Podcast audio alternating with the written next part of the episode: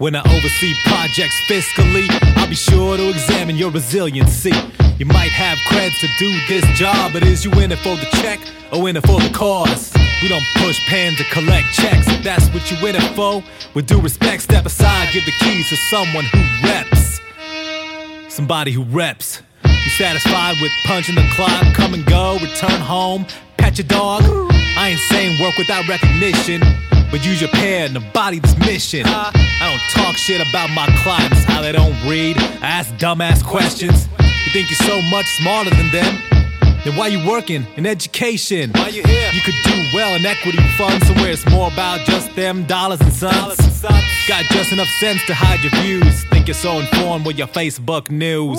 Taking pics in the six to get views. Vote against your own right to choose. Uh. Yet you get that work done fast. They only ask your degree and what you did in the past. in the past. I'd assess what you like about the population. You flustered, can't think of a strength. That worldview won't help but serve them. I'm surprised by how many there are just in it for the payer to lease a German car.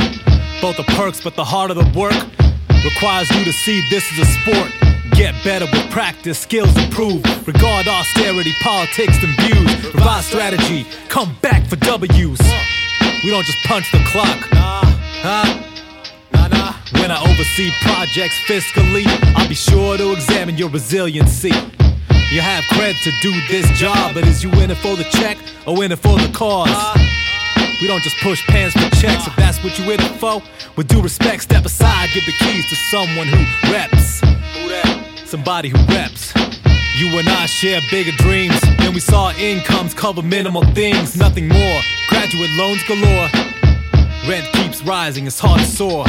I'm not into those conspiracy theories, but it makes sense why they make you weary.